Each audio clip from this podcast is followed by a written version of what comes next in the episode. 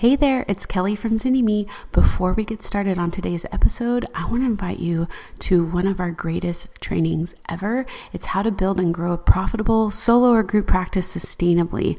All you got to do is check it out at zynnyme.com slash podcast. All right, on to our episode.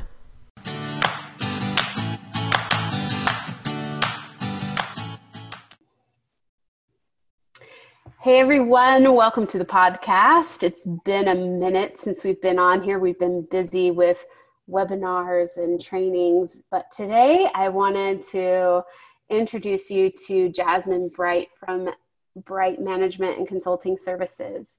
I've had the pleasure of meeting her recently, and when we connected, I thought I have to share her with everybody. So, welcome, Jasmine. Thank you, Kelly. um, Jasmine, um, I found out about her through doing some nonprofit consulting. Um, one of our boot campers actually uh, formed a nonprofit through Jasmine Services, and especially with everything that's going on in the world today, I feel like there's a lot more talk about starting the nonprofit. So, Jasmine, I'm really excited to. Uh, share your knowledge and um, help other people kind of understand. As a for-profit coach for example that's usually where my focus is. I coach a few nonprofits but primarily it's for-profit but you do all nonprofit right? Yes i do mostly nonprofit organizations. I do have a few small businesses but nonprofit is my niche. That's what i love to do.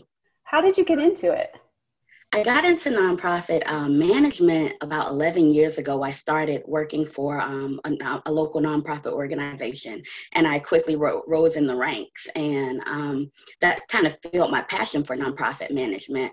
And within that time, um, well, a little after that time, I began just doing some pro bono consulting, really, um, just off of a whim. People would ask me questions about consulting, um, well, about starting a nonprofit. So I would give them the answers. I never really thought about making it a career at that time. um, about two years ago, um, I was getting out of a job. Um, I was pregnant actually and really sick and i needed another stream of income um, because i was had to stop working at my job and i said you know what I'm going to try this thing. Um, and so I spoke to someone I knew that was starting a business, and she was like, I'd love to have you as my consultant. Um, what can you help me with? I ended up helping her with a business and a nonprofit um, mm-hmm. during that time. Mm-hmm. But um, that that kind of just really let me know that this is where I was supposed to be. The nonprofit um, consulting thing was what I was supposed to be doing. I, what made me really want to get started, um, other than the fact um, money and people were asking me questions, um, mm-hmm. was I was tired of working for nonprofit organizations who lost sight of their mission, mm-hmm. and I know that is a big issue for most people. Uh, while working for nonprofit organizations, nonprofits had the highest rate of turnover out of any really? business that's not surprising to me, having worked in nonprofits before.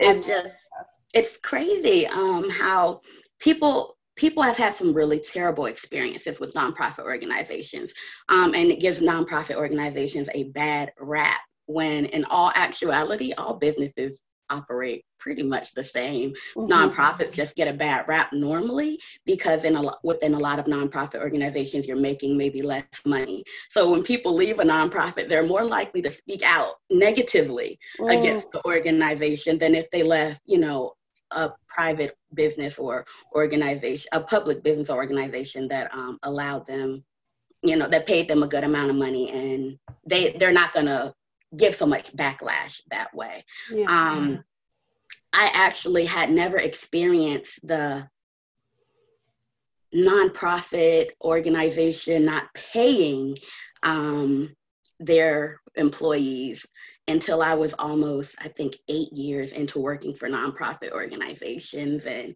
um, and I, that is one of the biggest um, issues that I know for a fact. People don't want to get into nonprofit management because of or people don't want to work for nonprofits because they say well nonprofits don't pay you. And um, like i said it took me eight years to get to that point of even experiencing that. Most nonprofits are run well or run just like any other business you would work for. Right. um, the difference is they have to have a mission and nonprofit organizations by law a nonprofit organization in order to be a charitable organization needs to be educational it needs to be scientific it needs to be um, literary or um, just any other thing that can be charitable um, that's why you have the cancer organizations right. and, um, anything that you can do research for is also really good um, to start a nonprofit organization. Um, you really can start a nonprofit with out of any business. Um, it's all in how you write it up. There's no difference in the governance of nonprofit for profit. Well, There's no difference in the operation of nonprofit. Right. Operations side. I'm sorry. There's a difference in the governance um, yes. of the organization and the filing of the paperwork. Yeah. Um, well, one of the things is I think well, I reached out to you because I find that sometimes therapists, for example, we go into private practice, and I do believe, and I we teach this in boot camp that you can um, be profitable and still improve access, but there are certain points of access for people you you know you want to make therapy accessible or any other kind of like testing service and that sort of thing accessible. And you do need a nonprofit model really to create the level of accessibility you may want to offer. There comes a point in a for profit where you cannot be profitable, for example, and charge $5 a session unless you have some other service that is can supplement that, for example. So, more and more, I think therapists are establishing hey, I have my private practice, but then I have this nonprofit that increases the access, the accessibility of the mental health services. And there's just, there's a desire to serve, there's a desire to, especially, um, serve oppressed groups or groups that um, are often underserved but the way to go about that it seems like is the nonprofit route so i was wondering about what reasons you see people i know you've worked in some mental health as well what are some reasons people should consider a nonprofit I would consider a nonprofit if you are indeed a therapist um, or a business owner in general who are who who want to provide a service at a discounted rate mm-hmm. um, or you have your service, the service that you provide has um, a larger mission, meaning vision behind it. Not, I'm a therapist, I'm just going to have a private practice for the next 30 years and retire. Um, it could be, I'm a therapist, I want to have this private practice, but I want to start a program for youth along with this private practice or i would like to offer discounted services so i would like grant funding or um, some kind of funding to help provide these discounted services to these um, to my to my clients. Right. Those would be the best reasons yes. So i think that what you just said there i want to highlight about the whole grant funding piece because what is happening is in people in private practice they have maybe a sliding scale or they want to do this lower cost but it's the therapist that's actually supplementing they're about, they're taking um, a major hit and while I have no problem with giving back, or I encourage that, I think that should be part of any business model of giving back. But it's when it's to the detriment of the therapist, when they're not able to pay their bills, when they are suffering and struggling, and it increases their own burnout. So, what a nonprofit does is it allows the money to be supplemented by grants so yes. that it's not that the therapist is suffering, it's actually taking money that's been out there um, for the purpose of what they want to do. You know, so I think that it's a it's a beautiful thing to think about in terms of where you get support and in a for-profit business it looks different than a nonprofit and that grant writing is a huge piece of this, isn't it? Yes, it is. Grant writing is a huge piece of it, but it's not the only piece of it. Mm. When it comes to funding a nonprofit organization, grants are only about 10% of an oh, wow. organization's um, finance uh, contributions received. Mm-hmm. Um, a lot of fundraising comes from a lot well the majority of fundraising honestly and a lot of people don't know this comes from bequests. Very large organizations who are making a million or more not large nonprofit organizations do what is called bequests and that is um, essentially kind of like planned giving where you say hey um, i know i'm going to pass away one day. I'm going to have money to give, you know, left in my, from my insurance policy or wherever you have money left from. So I'm going to donate to this organization. Mm. Um, that is a steady source of income for organizations. And while it may seem a little weird, you're saying, well, you're kind of betting on someone to die here. Um, mm-hmm. But like when you think about it, if you have 25 bequest donors signed up for your organization, no telling when they're all going to pass away you know. However that's it's like having a safety net. Mm. because it's yours regardless.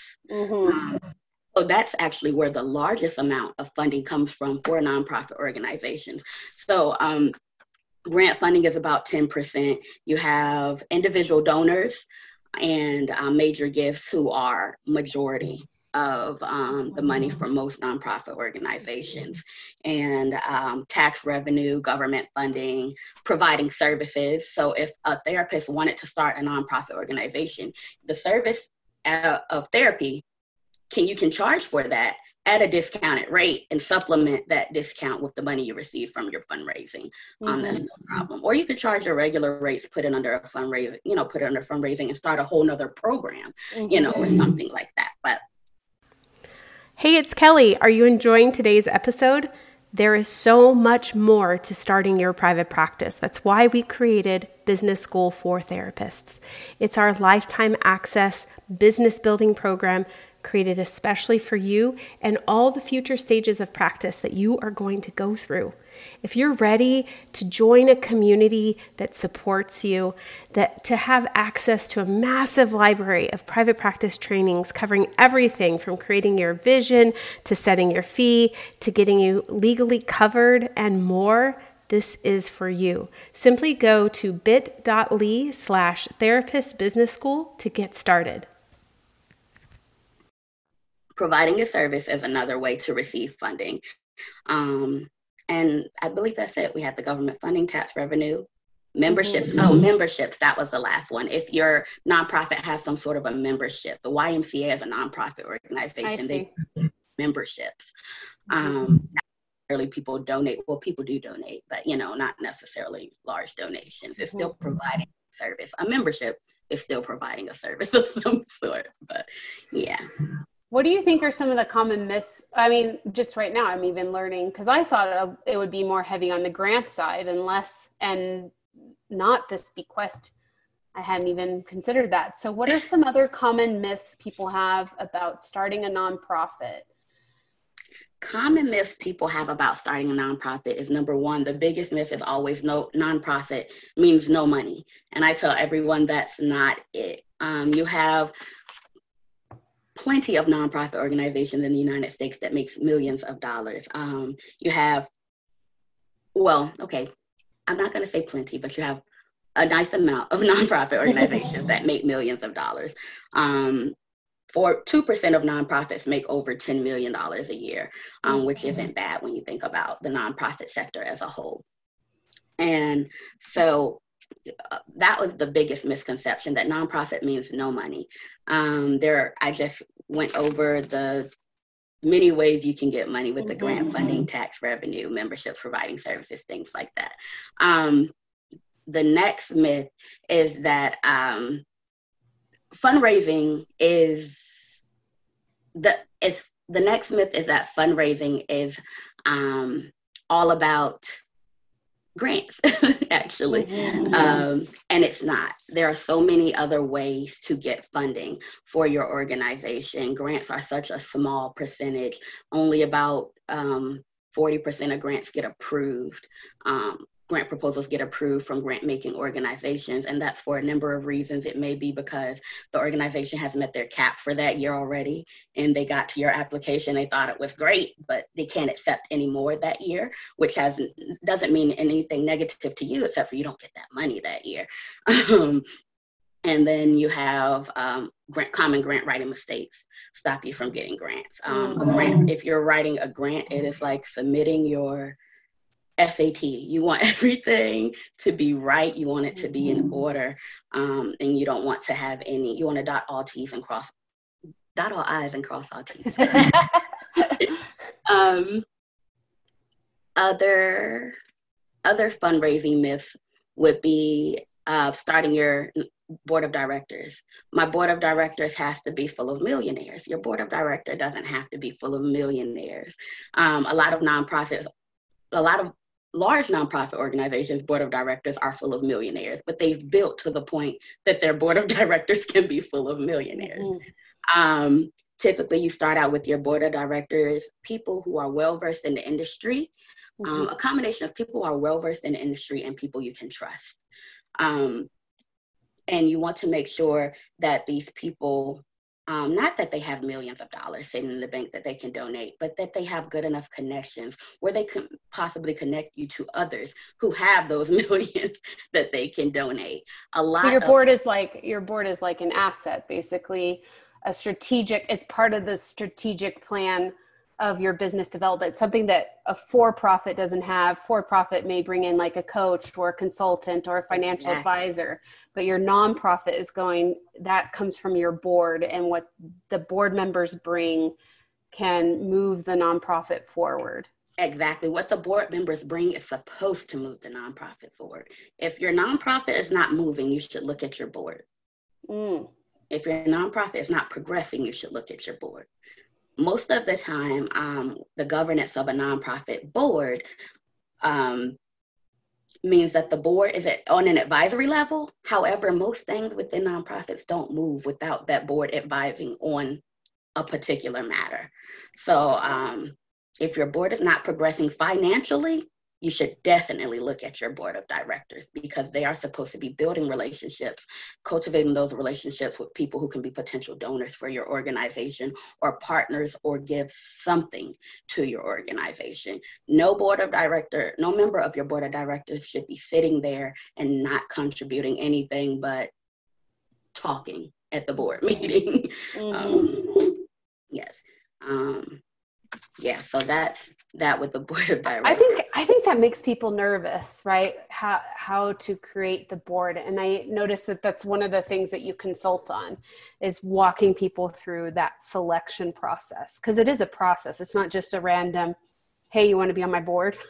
kind of thing. It is. It is a process, and I have worked with some clients who chose only people they knew, the uh-huh. closest people they knew, and their nonprofit couldn't move mm-hmm. because you know I chose my aunt and my cousin and my mom and mm-hmm.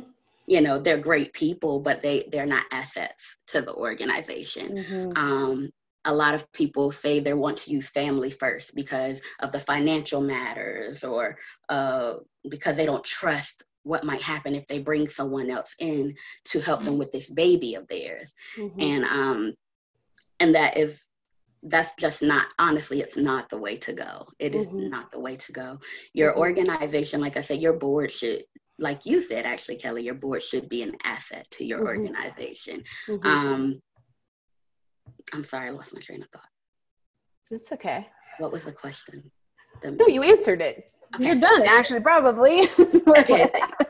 no and i think too I, I just want to touch on this whole a lot of us as therapists, our training is in the nonprofit realm, and we work for peanuts, like nothing. Like um, it feels like scrappy, get through it just to get your hours kind of thing. And I, I, I'm so encouraged by your story of like eight years in nonprofit work before you experience something like that. And so I do think that people feel like, oh, nonprofit is a replication of that but it sounds like what you're saying and if you want the nonprofit to be successful it means you still get paid well your staff get paid well you have programs that meet your mission and expand services to your community. Exactly. It's just the way you go about it is different than a for profit in that the funding looks different. Yes, the major difference in the governance of a for profit from a nonprofit organization is with a for profit organization, when you're formed, you have a specific owner. This is the owner of this nonprofit organization, of this for profit organization. Mm-hmm. When you have a nonprofit, the board of directors own the organization per se, which is why they are so important, which is why you need to make sure they are um, well versed, that they can build the relationships you need, that they have the knowledge that you need. Mm-hmm. Because yeah, it can uh, your board can sink or um, can sink or sail your organization. So, so what are some of the ways that you help people? Because you you work with people like that are green and starting in this. Like, I want to start a, a. Someone says, "Okay, I want to start a nonprofit." What are the steps that you take them through? Um, the very first step is a consultation. I need mm-hmm. to get to know you, need to understand your organization, and if I can provide you with services. Once I go through the consultation process, um, I write a proposal that outlines whatever services we discussed. Um, well, it outlines the services for the problems we discussed in the consultation um, going through the process. I start out, I always start out, depending on if it's a brand new organization, nothing's done.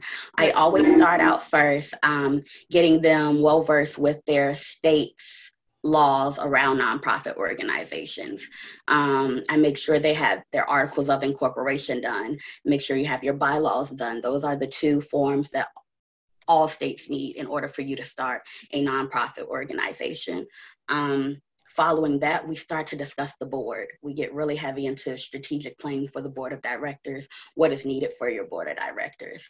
Um, oh no, before that, we talk about programs. We um, discuss the programs and what, what kind of programs you like to run. Um, and then we get into board of directors because we want to make sure the people that you're pulling in for your board of directors make sense to fit with the programs that you want to run. Um, we do the program development, well, we get the paperwork submitted.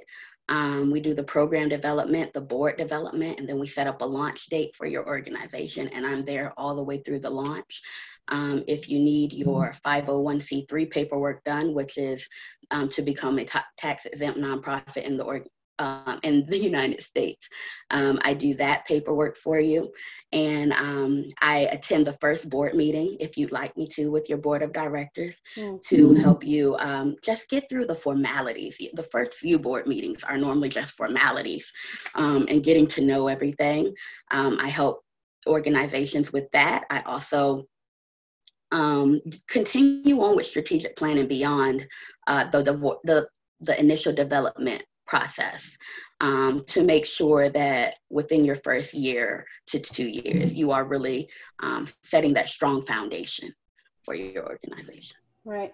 And then there's the fundraising and the grant writing as well. All those of it. Yes, fundraising is definitely within that first year for new nonprofits. Mm-hmm. Um, we typically don't get into fundraising in maybe about six months to almost that year mark with a brand new nonprofit because you have so many other things you need to do um, mm-hmm. before you can even get to the point of fundraising. Um, and yes, we go from fundraising to starting campaigns, capital campaigns. Like we we get it all done after that. I think it's good to hear like how you help because I I would just want people to understand that there is a process and an order in which you do things to create that nonprofit. And there are aspects that are similar to the for profit. You still need to know your mission, your values, who you serve, how you serve, you know, those aspects. The main difference here is the assets of the, the people who support you and how they support you and then how you fund those services is going to look different but my hope is that those who are listening now understand that you can have an income doing nonprofit work and that we we can choose to run our nonprofits differently than the nonprofits we have worked in and that we can infuse a value of caring for our staff. So this might be a good fit if maybe you're starting out and you don't have a business yet, but you're really passionate if, about this kind of nonprofit approach. Or you may be a for profit business owner that wants to extend that business into a nonprofit realm to have an additional arm of what you know maybe maybe you have your your concierge services your prime services over here and that you do with your group practice or you individually but you want to do something that is more community based it's going to reach in a different way than what you can do in your for profit then then a nonprofit is something to consider and to get support through it i think is really important. I, I hear of therapists who do the nonprofit, but they get yes. stuck on some of these main things you've talked about with the board development, the fundraising, um, um, and the like all the things to consider about how to keep it moving forward. Um, and that's where um, I love what you do. So thank you so much for sharing your story and your passion for nonprofit work. And I'm hoping that one of the silver linings of everything that's happened in 2020 is that there'll be more grassroots nonprofits emerging in a new way to serve our communities. And that mental health will be part of that and done with innovation and with care, not only for our community, but for the people who work for that nonprofit as well. And don't and don't be afraid. Don't be afraid to put your neck out there to start a nonprofit organization. It can be one of the most fulfilling things you ever do, especially when you know you're working hard towards something that you're passionate about. Um, mm-hmm. You do that in your everyday work. Therapists do that in their everyday work. You have to be a passionate person to be a therapist, you know, like you have to care. Um, and so it, it really can make a difference in um, how you serve and who you're able to serve. So just don't be afraid. Don't be afraid. So if people want to reach out to you, how can they find you? You can find me on my website at uh, Bright MC Services, B R I G H T, bright like a bright light, mm-hmm. Bright MC Services at dot com. And then my email is Jasmine, J A S M I N E, at brightmcservices.com. Great. Thank you so much for joining us and sharing your knowledge and your passion for this work. And um, if any of you are considering doing nonprofit work, consult with Jasmine and and really do your due diligence because you can do this and you can do it successfully. I hope you loved today's episode. If you're a therapist who's tired of those long hours, low pay, and constantly battling burnout, don't forget our free video training designed just for you on how to build and grow a sustainable, profitable solo or group practice. Head over to zynnyme.com slash podcast to check it out today. Until next time.